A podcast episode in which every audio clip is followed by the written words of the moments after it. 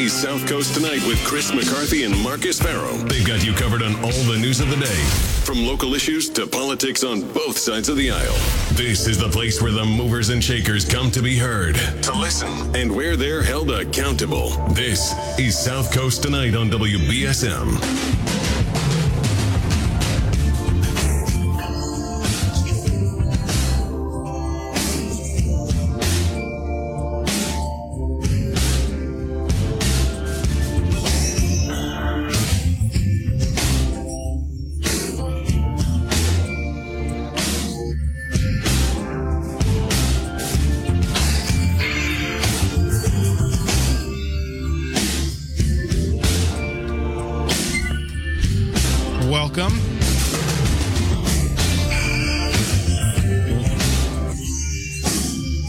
Good evening. Welcome back to the show. I'm Marcus Farrow. This is South Coast Tonight. five oh eight, nine nine six, oh five hundred is how you can get on the program this evening. Uh, again, I want to thank Christopher Michaud for coming in. He's he's really taken a leadership role in southeastern Massachusetts on this issue of the Title V, v septic uh, upgrade proposed by the state's Department of Environmental Protection that could um, bring a high cost to taxpayers and homeowners in southeastern Massachusetts and Cape Cod. Chris took your messages on the W B S M app chat. Uh, and uh, via the phone.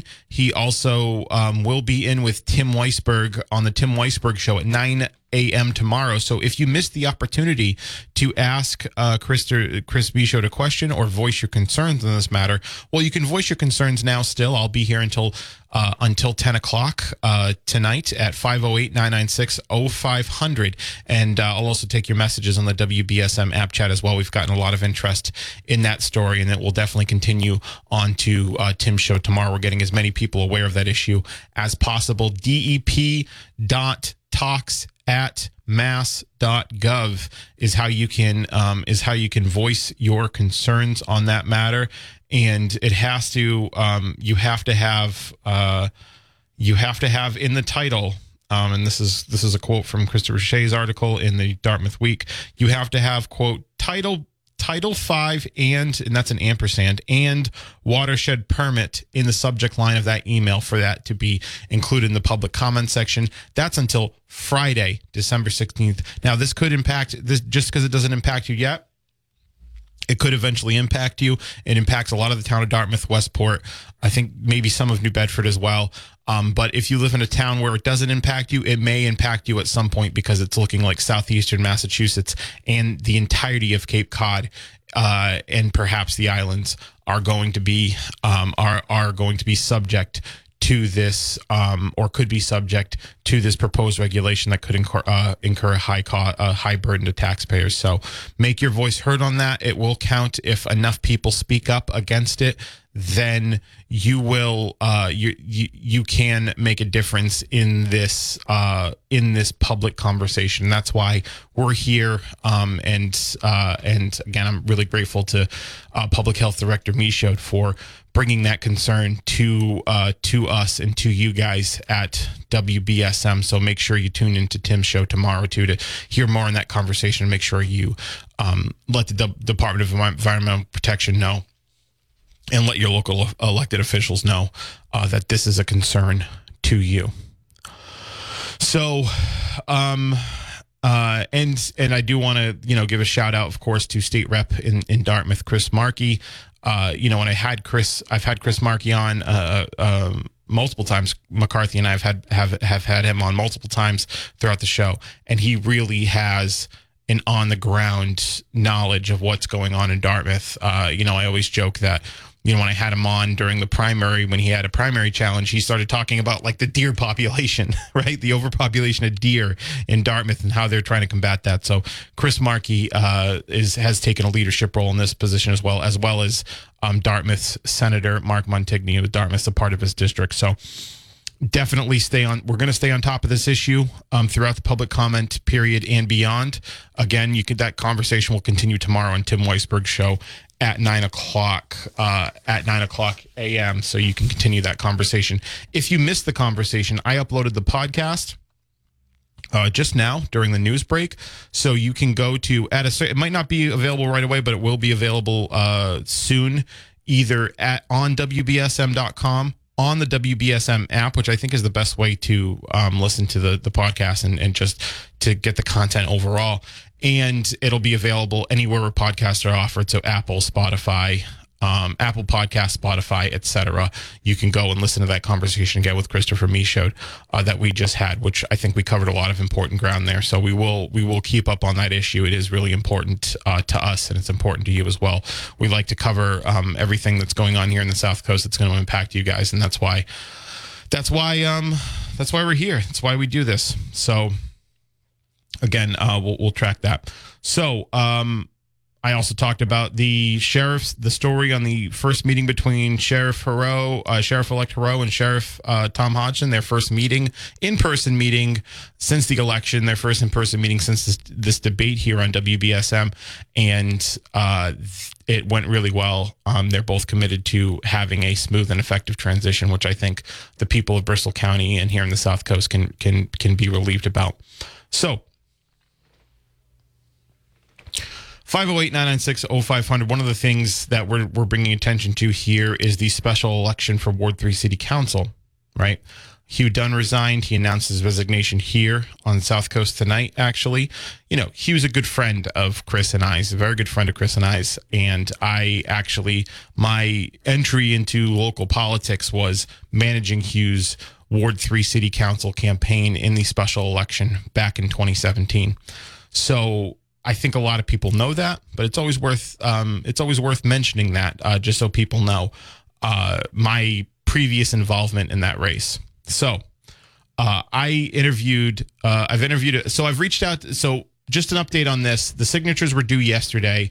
Um, I've heard, uh, I can confirm that every Um, I don't know if there's absent any challenges. You know, you can challenge signatures. So each each candidate had to get fifty signatures of Ward three residents, and they had to submit them by um, by yesterday, by December sixth. Each candidate has done that. Now, I doubt there's going to be signature challenges, but that could that is a theoretical thing that could happen. Is signature challenges to um, to somebody's ballot signatures. So that's why you always got to get. If it's fifty, you got to get more, right? You got to get more. You got to get sixty, seventy-five, something like that, right? Because there's going to be some signatures that are eliminated by the elections office uh, because um, they might not have the right address or et cetera, but they, they have to verify fifty signatures. Now, I have um, I have heard that seven candidates have reached the fifty signatures threshold and submitted on time. So if everything holds, which it should, there will be seven candidates. I've reached out to six of the seven. The one I haven't reached out to yet is one that I didn't know uh, is a candidate I didn't know was in, in the race until um, until like today, right? So I, I will and I will um, I will let that. I will reach out to that candidate as well. I've invited everybody to come on the program. Most have responded. Um, and so, uh, and if others do, you will hear them here on South Coast tonight. There will be a column uh, about them on uh, on W B S M dot com. I've written profiles on a few of the candidates already, and I will write more on the candidates going forward. So the re- most recent candidate profile I had on was Bob Bromley. Uh, that was released today. You can check that out on W B S M dot com. We had a great conversation with Bob Bromley. Um, I thought it was really interesting. I listened to it again. I really enjoyed it. Um, and you can listen to it again on the podcast, or you can go to the column where the podcast is embedded in it and listen to it if you'd like. But I, I, um, I, I pulled the, I pulled some of the highlights out, but it's a very deep conversation because what impressed me about um, Mister Bromley is that he has a very impressive depth of policy knowledge. He worked uh, in city knowledge and city policy knowledge because uh, his backstory is he worked um, for uh, the, uh, uh, at the time, what it was called is the Department of Housing and Neighborhood Development. He worked there, I think, under Mayor Lawler. He worked there for about six years, and then he worked for uh, state rep, longtime state rep, Bob Cazara, who's a New Bedford rep and I believe a former New Bedford city councilor. Uh, he worked on, uh, for, as, a, as a legislative aide to Bob Cazara, so he's got that experience. And for the last thirty years, he's worked as a senior fiscal analyst for the Rhode Island State Senate. So he, you know, looks at the personnel budgets, the, um, you know, oversees the entire state's pension system, and has to, part of his job is advising, uh, you know, all thirty-eight Rhode Island senators on the, um, on uh, the budget and budgetary matters. So he has a skill in communicating complicated government finance in a way that everybody can understand. Government finance and finance in general is obviously a very difficult subject. Typically, you have to have a background in order to understand it and be able to explain it that way. He has that background. He has an incredible depth of knowledge. And on top of that, um, you know, he's lived in Ward three, I think, basically his entire life. Uh, he lives in the Hathaway Road neighborhood, which is going to be most impacted by the advanced manufacturing campus uh proposal. Well, not even proposal, it's going forward, uh, which is, um, if you don't know, it is the uh, project that will build a business park in the city-owned golf course over on Hathaway Road. Now, it will keep the golf course, I believe eighteen holes of the golf course. There's been a lot of advocacy on, on behalf of the uh, the community for that, um, for that as well. So there will be an event, a business park and a golf course there. And you know, there was a lot of public, there were a lot of public meetings, um, but there's still information that probably needs to get out there in terms of how the traffic's going to be impacted and all that. And I think, you know, what impressed me about uh, uh, Bromley, other than his his policy background, was the fact that he had a really, really deep knowledge of the traffic issues that were happening in the um, in that in that in that area as well. So it was a really good interview. Um, I, I enjoyed it. And uh, you can check that out on W B S M dot com. Uh, I think coming into the race, he's got a strong candidacy. So go check out my profile on Bob Bromley. I also have one on Robert Cabral and Jake Ventura, um, who uh, all of whom who I've had on the show. I had Kathy Daner on the show, who was a former city councilor and it was uh, owned a real uh, a real property brokerage, and um, uh, she has a lot of important institutional and private sector knowledge. And uh, it was very nice and genuine too. So, so um, uh, I will have a profile on her probably by the end of the week, if not tomorrow, uh, on that matter. So make sure you um, make sure you check those out. Uh, even if you don't live in Ward three, even if you don't live in the city, it's an important race. Uh, what happens in New Bedford matters for everybody, and so we want to get that information on each candidate out there as much as possible. Now, there, while I was, before I came on the show, uh, and after, uh, you know, Barry had went off air, there was a new column that was by Tim Weisberg on W B S M dot com, which you can check out as well, on Jake Ventura. So Jake Ventura, uh, he was the first candidate I had had on the show. Um, I've known Jake a while. Uh, I, I, I consider Jake to be a friend, and, um, and, uh, he, there's been questions of his residency, right, in Ward three. And, uh, you know, uh, I think there's, I think the, the questions that have been raised, I think the concerns that have been raised have been valid, um, to the extent that it will matter in the, in the election. I'm not sure. Um, uh, it depends on, you know, how well he runs his campaign and communicates his message and how the voters of Ward three feel uh, about it. So, Um, but Jake Ventura did um, propose, did send a, uh, did send W B S M, did send our newsroom a letter from um, the property owner of Wamsutta, the property management company that owns or that manages Wamsutta Mills. Wamsutta Mills is in the Hicks Logan neighborhood of Ward three, right under, the, basically right under one ninety-five. It's one of the biggest apartment complexes in the city, if not the biggest. Uh, Councilor Dunn lived there previously. Um, so it uh, it just basically, the, the letter verifies that he is a resident in the Wamsutta, in the Wamsutta Lofts. Uh, so you can check that out. There's a full story by Tim Weisberg. This was an issue I remember because, again, I, I, I had, had run Councilor Dunn's campaign. Now, you know, This was an issue. It was really wasn't an issue, but um, because Councilor Dunn had lived in the city uh, for like six, seven years uh, while he was both working as the New Bedford district rep for Congressman Keating and going to law school at UMass Law, where I also went. And then he had moved to Attleboro for a year. Part of it was because of, you know, train access and all of that, um, and some other reasons. But he'd moved, he'd lived there for about a year, year and a half, and moved back into the city. Now, he had moved back, and it was just before Henry Bousquet had uh, resigned. I think he'd moved back like eleven days before Henry had resigned. Um, and uh, and when Henry resigned, uh, Hugh ran for the seat successfully and won. There was some kind of, you know, did he move here to run for the seat, blah, blah, blah.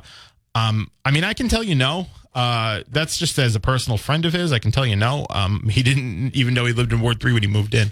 He texted Steve Martins. I remember he texted Steve Martins, who was the Ward two city council at the time, jokingly, and said, "Hey, I live in Ward two now. I'm, you know, I'm running for your seat." He was joking, and then Steve goes, "No, actually, that's Henry's ward, and he's resigning." And so um, he ran. He ran a good campaign and, and eventually won. Uh, so. This is this issue is coming up again. Uh, I've seen some reaction to it. I've seen some people who I know and live in the ward who say, "Oh, I, this is you know I don't like this," and some people say, "I'm interested to hear what he has to say." But um, Jack Spillane had written a column on the New Bedford Light, which I thought was very uh, a very good column. I think uh, laid out the issue pretty completely, um, and I, I think was I think was I think was pretty fair. Uh, honestly, um, laid out the issue. Uh, talked about Jake and talked about his qualifications and all of that. And so um, so they they did release it. Um, it's there. Uh, I don't know if it's going to be an issue. Again, that that's like that's going to depend on how well, uh, you know, Mister Ventura runs his campaign and how effectively he communicates his message and how respe- receptive the people of Ward three are to it. Um. You know, have I seen the, the carpet, like, you know, quote unquote carpetbagger? And a carpetbagger is someone who, you know, moves to an area for an opportunity and all that. Do I, you know, have I seen that ever be effective in a in a campaign? Not really. Um, not really. But, um, you know, the voters of Ward three might feel differently. Uh, I'm not sure. Uh, again, you're going to have to just check that out.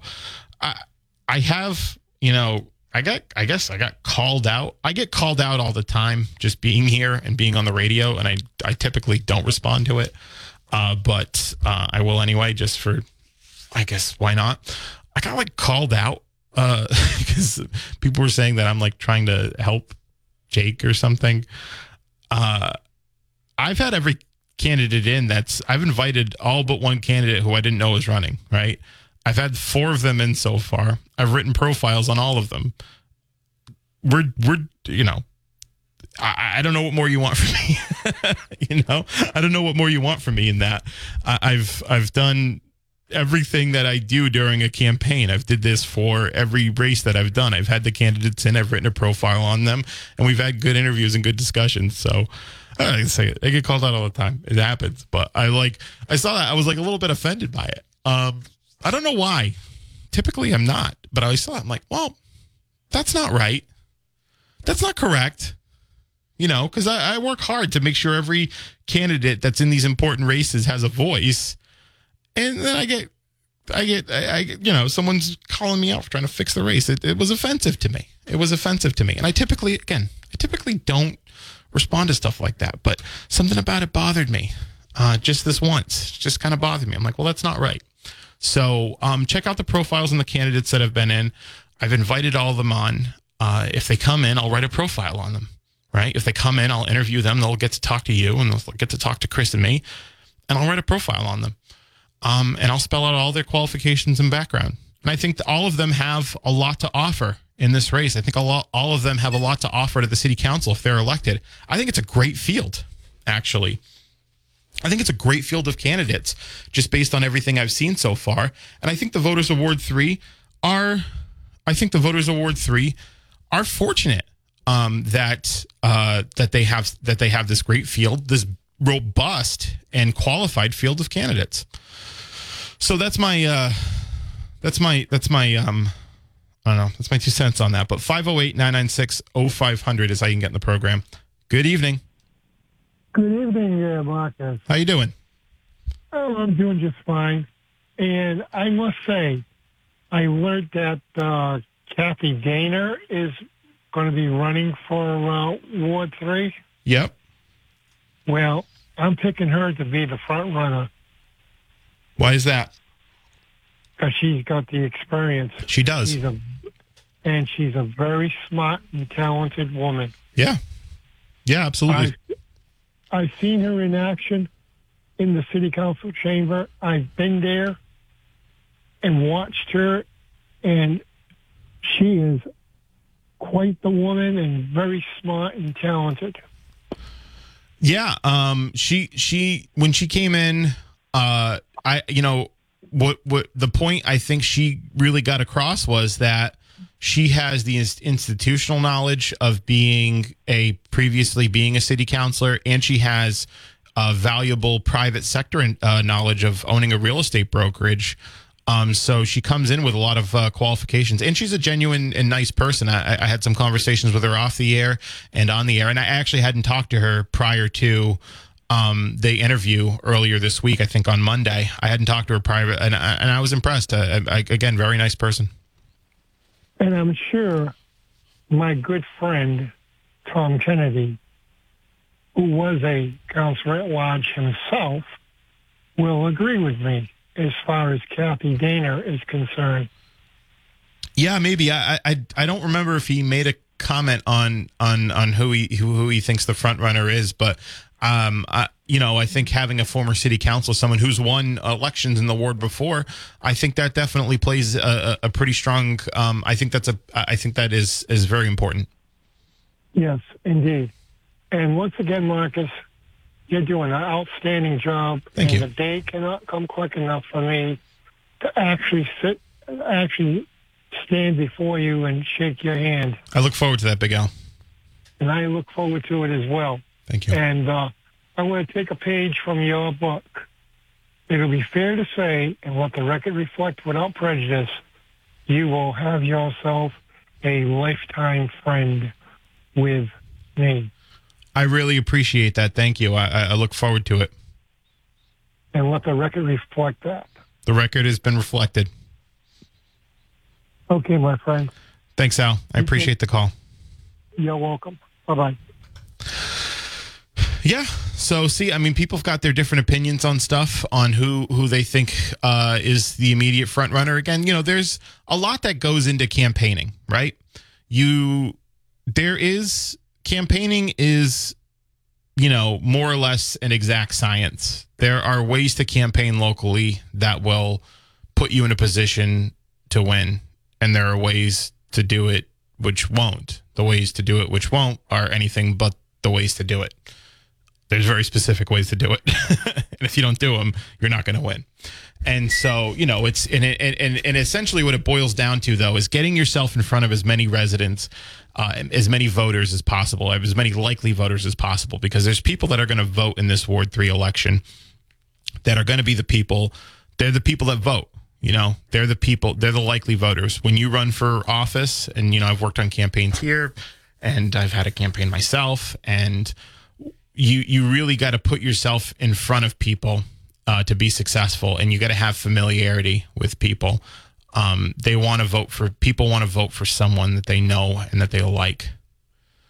Um, a lot of that that all really matters. So getting that retail politics down is so crucial, and so the candidate that does that does that the best and presents the candidate do, that does that the best and presents their vision most effectively, and the the voters gravitate to on a personal level, that's the candidate that's going to that's the candidate that's going to win, or the candidate in the best position to win. So, I mean, we'll see, you know, we'll see how the all of that um all that unfolds, but I always, you know, whenever there's a local race here in New Bedford, Dartmouth, et cetera, um uh Bristol County, obviously, Plymouth County, you know, uh Uh, you know, when Barry called in and talked about some of the debates we had. One of them was the Plymouth County debate, right? We had the Plymouth County debate here in studio between Tim Cruz and Rahsaan Hall, who was uh, Tim Cruz and Rahsaan Hall, who was um, who was uh, um, who who a lot of people in this audience, uh, you know, that's their D A. People that live in Lakeville, people that live in Mattapoisett, Marion, Rochester, Middleborough, Plymouth, et cetera. Right, Carver. Um, I know we've got Wareham. I know we've got people in all those audiences, right? And in all those in all those towns. And so they got to hear from those candidates themselves, exchange their ideas and all of that. And again, it's the thing that I was most excited about about this program uh, was being able to do that. So we're going to continue to do that here. Again, I think the voters of Ward three um, do have a robust and qualified field of candidates. I've gotten to talk to most of them. I've Uh, looked into a couple uh, that I haven't gotten to talk to, and they seem like they're pretty impressive as well. And I, I hope I hope to talk to them here, right? I hope to talk to them here, and I hope they can talk to you, you know? And so that's why we're featuring the race. Uh, we'll see how much that residency issue, again, you can check that out on W B S M dot com. Jake Ventura is uh, submitted a letter, um, you know, basically from the property owner confirming his uh, residency. Uh, I remember when Hugh Dunn did that back in twenty seventeen to Tim Weisberg, too. You know, the more things change, the more they say the same. Um, Tim, uh, they did it to uh, the, uh, Hugh came to Tim about five, six years ago, presented a copy of his lease, uh, and he put it on file and wrote a story and said, hey, this is, you know, this person actually lives here. So um, we will, we will see. Uh, there's a column that Jack Spillane wrote on it too on New Bedford Light, which I think is I think is pretty good, and I think a fair assessment of of all that as well. So um, you can check all that out. Uh, you can check all that out. Actually, Tim's column links uh, links the has a few links. It links the column that Jack Spillane wrote in the New Bedford Light that they talked about uh, in that podcast with Tim and, and Jack. Is is the, that was a good discussion that they had as well. I listened to it. Um, of course, I'm always listening, but that was a good discussion that they had as well. Tim and Jack, uh, Tim and Tim and Jack on Monday, I want to say it is. And, um, and, uh, the podcast is linked. The, uh, the conversation I had with Jake was linked, and the previous, uh, story with Hugh Dunn, uh, and, you know, having to provide a copy of his lease, that's linked as well. Um, so that's um, pretty much that on that issue. We'll see how the voters feel about it. Um, like I said, I've never seen it be an issue, but it could. I'm not, you know, I'm not voting in this race. And uh, again, it's going to come down to how well Ventura and the other candidates communicate their message, get in front of the voters, and um, convince the voters that they're the person to uh, lead that ward and help lead New Bedford and really the South Coast forward, because the, the New Bedford, you know, is the hub of the region. So, all right, I'm going to take a break, and I'll be right back. This is South Coast Tonight. I'm Marcus. New Bedford's News Talk Station. ten sixty, five hundred. Good evening. Hey, Marcus. How are we doing? Hey, what's up? Well, I was wondering if I could take you in another direction. Absolutely. Uh, I was listening, I guess, to Tim sometime this week, and he had on Ian Abreu. Mm-hmm. And they were talking about, uh, you know, uh, the next uh, city council president. Oh, I, I, I talked he, to him about that. That was me and Ian. Oh, it was you. Okay. Yeah. All right. I'm, I'm confused then. And Ian Abreu almost seemed like he was um, relieved that he was giving up the gavel. Yeah, he did seem relieved, didn't he? Yes. yes. Yeah. And and the question was brought up, uh, well, who would you support for the next uh, city council president? And he said without hesitation, Brad Markey. What do you see happening there? Yeah, so um, I've heard that too. Um From from other people that Brad Markey's putting his name in the hat for for Ward uh, Ward One City Council. Uh, I mean the Ward One City Council. Brad Markey. He's been there three. You know he's been there now three terms. Um, he is a very smart guy. He was on chair of the finance committee, and you know through all that ARPA money allocation, all that, and the finance committee's they're probably the. one of the two most important committees in that council, other than, um, you know, finance and ordinance. It's probably the mm. two biggest committees in that council. And, um, you know, I think he's, he's pretty qualified. He's a very likable guy in terms of the dynamics in the council. I don't know who else has declared that they're going to run. Um, but I don't necessarily, I don't think it's going to be uh, like that. Ian won on a six to five vote. Yeah, right? It was close. Yeah. I don't think it's going to be the same thing here. I think there was a lot of um, inside baseball stuff that was uh, I don't really, you know, I, I can't really get into on the air. There's a lot of inside baseball stuff that was going on behind that, um, but I think that stuff won't exist in this particular race. So I don't know who's putting their name in the hat, but if it's Brad Markey, he's a real likable guy. So you're saying he's a shoo-in then? I'm not saying he's a shoo-in. I don't know who else is jumping in. I'm not saying he's an a- absolute shoo-in, but I think he's going to have less problem than Ian. Again, there was a lot of there's some other yeah. stuff that was going on with the Ian thing, but um, I, I think I think he's I think he's gonna I think he'll have less of a, a of a difficult path to, to winning that than Ian did. Well, okay, let's take it the next step then, okay? And, and you and you and McCarthy would know if this is true. If uh, the mayor gets an offer he can't refuse, yeah. does, does that have any meaning? Yeah, to the city council? Sure would. Uh, so I've heard, and I haven't looked into it yet, I've heard from other people that if the if the mayor were to if the mayor and or a mayor leaves in the middle of the term, then it's not necessary. I don't think it's necessarily the city council president that gets that gets elevated to that position. It is um, it is someone who the city council votes on to be the acting mayor. Well, I thought past practice was like when uh, Mayor Markey left to become a judge, Nelson Macedo just took over because he was the Uh Uh, city council president. Yeah, that probably that could have been the like you know I wasn't alive back then, but it could have been the. no, no, you but, were alive. You were. But, alive. but it, could, it could have been. I, I wasn't. It was like nineteen. nineteen- you were being bottle fed at the yeah, time. yeah, it was nineteen eighty, so it was nine years before I was I well, was past born. Practice does, does yeah. I would say does mean um, something if it's not written. Yeah, in the yeah, probably. Pattern. So probably the city council president, right? Um, yeah. So uh, whoever that is at the time will will be. will be in the acting will be the acting mayor until there's a special election. Mm-hmm. Now, when they do pick the city uh, the, the city council president, will the Ward three uh, person be there to help pick this? No, um, would, because would that the be a problem? Because the election is yeah, it, it depends on how close the vote is. The election. There'll be an even there'll be an even number of counselors. So yeah, uh, what I'm saying though, would that leave out the Ward three, uh, you know, populace and not having any say in who the next city councilor is? Yeah, I mean, yeah. yes and yes and no because the uh, yes and no because um, uh, because you know the city councilors are the ones that have the say anyway. It doesn't actually matter.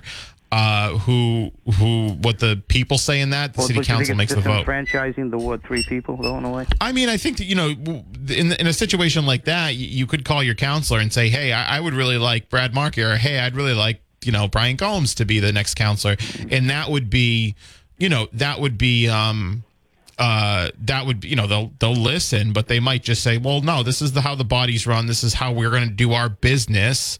And we want such and such, or we want such and such. Now, when is when is the Ward three going to be decided? When, when the, the final election? So the preliminary election, uh, which will bring the candidates down from seven candidates to two, that's on January twenty-fourth. Um, and the general election will be February twenty-eighth. Is there no way they could postpone the uh, city council uh, president until that election? I, I doubt it because they'll they have to um they have to move forward with like city business, and so they're probably just going to operate, continue to operate as you know they would until well, the saying, Ward three. Could Ian be kept on in an interim basis until we get a Ward three councilor in there? I don't know if their charter allows for that. They might they they probably have to like ra- waive a rule, and I don't I don't know if and I don't know if. all of them would be willing to do that. Furthermore, if like someone like Brad or, or, or whoever, you know, Maria, whoever wants to be the city councilor, if if someone wants to be the city councilor, they don't want necessarily want to start midway through the uh, midway through the term because there's one vote in Ward three missing. It could be the case too. Like I don't know how I, I haven't talked to any. I've only talked to a couple counselors on this. Mm-hmm. It could be the case that like. Everybody's just like, yeah, Brad can be the counselor, and they just it's a ten oh vote. Like Joe Lopes, when he was he was the yeah. counselor for a term, mm-hmm. and then he became the counselor for the second consecutive yeah. year, which yeah, was yeah, it was unpre- it was unprecedented, mm-hmm. and that was an eleven to nothing vote. Mm-hmm. So it could be the case that the that the math it's not as hotly contested as the last one was, and it doesn't even really matter because the vote the vote that that Ward three counselor would have gave is insignificant. Well, I'm just wondering with the musical chairs that are taking place, if this is in a uh, an unusual situation. With a Ward three council not being there. Yeah. And, you know, and, and that way th- those people are kind of disenfranchised. As I, I guess here's the, the good city council president. Yeah, here's the good thing. Um, here's the good thing is that if Mayor Mitchell's going in, in like a Healy cabinet, we have no news on the Healy cabinet, by the way. But um, you have no news. No, he's no, no news that's fit to print. She's named. Yeah, no, I have nothing. I, okay. I, I literally have nothing. Okay. Um, but uh, uh, but I asked actually when I saw last time I saw Maura Healey, I asked her who she's picking in her cabinet, more or less, in like a more circuitous way, and she didn't really answer the question. Why would she? Um, but uh, but the the we have we don't have any news on that yet. Um, uh, but all we have is a transition team. Okay. So I, I don't know anything beyond who's on, uh, like, you know, who's on her transition team. It's all like policy people. I saw a couple elected officials like Eric Lesser, the senator from the, the senator, former senator from, uh, from like Springfield. But other than that, there's, there's no, there's no, there's no news on that yet. Okay. But if there is going to be news, she's getting sworn in on January fourth or fifth. Yeah. She's getting sworn in on January fourth or fifth. Yeah. And so we're going to have to know that soon. Yeah. So if there is a situation where, like, if Mayor Mitchell were to be elevated to Healy's cabinet or a position in her administration, we're going to know that in the next couple of weeks anyway. So there'll at least be some more clarity on that and how significant that council vote is. I think people will know before that council vote takes place, which is going to be early January. On a lighter note, okay, and trying to be somewhat facetious, sure. uh, do you think that uh, since Nantucket now has the right to have uh, bare-breasted oh, ladies on the beach, that we could uh, do that in New Bedford and have that as a tourist attraction or what? I'm not going to comment on that. Well, you want tourism, I'm certainly sure you get it. Maybe you get something that you wouldn't want either, though. All right, Marcus, I'll let you go. Thank you. Thanks for the time. I appreciate it. Um, yeah, I don't. um, let's let's take a let's take a break. fourteen twenty W B S M, where freedom of speech lives. Start real-time reaction to everything that happens after the sun goes down. Ain't going down till the sun comes up. South Coast Tonight with Marcus and Chris is on W B S M. Welcome back to the show. I'm Marcus, five oh eight, nine nine six, oh five hundred. Yeah, on on the potential of Mitchell leaving um, uh, for a cabinet position at Healy, he did say on Tim Weisberg's show uh, he's not seeking anything. So we have no news on her cabinet or anything like that. Uh, the city council vote could definitely be impacted by that for sure. Um, and, uh, you know, actually, uh, Maura Healey's inauguration, I believe, is January fifth. The inauguration of Maura Healey and Kim Driscoll. And it's going to be at T D Garden because they... Uh, Uh, Maura Healey and, and, and uh, Healy and Driscoll were famously uh, college uh, collegiate basketball players, so it's a kind of a nod to that. And uh, the yeah, they'll be sworn in on January fifth. Uh, the time and all that's going to come uh, going to come soon. We'll we'll know more details on that. So if there's any cabinet level positions or anything that's going to be filled by people in southeastern Mass, we're going to hear about that. I think pretty soon, considering how. how how soon their swearing date is. All right, I'm going to take a break, and we'll be right back. If you want to hear everything. Hi, Marcus. Hey, what's up? So can you tell me when when Hugh Dunn's term would have ended had he stayed? Yeah, it would have ended. Uh, it would he would have had to run for re-election uh, a year, uh, next November. Um, so next year would have been his year coming up for re-election, and his term would have ended January of twenty-four. So November of twenty twenty-three is he would be, he would be rerunning. He would, yeah, he would, he would, he would be running for re-election for November of twenty twenty-three. And he couldn't squeak out one more month and stay till January till the vote was taken. No, y- yeah, so, no. So there's technically only going to be, you know, three, four months shy of a full year. Three months shy of a full year. Um. Yeah. So. Yeah, so pretty much. So people are all putting their, their money, time, and effort into be, being the incumbent, basically, for next go-around. You know, you know what's going to happen, though, is that uh, whoever gets elected uh, will probably, if they run strong enough, will probably get reelected. Um, that that's that's what happened with Hugh. He ran such a strong campaign that no one even bothered to run against him in the fall after yeah, he got elected in a special election. They only have like nine months. Yeah, that's correct.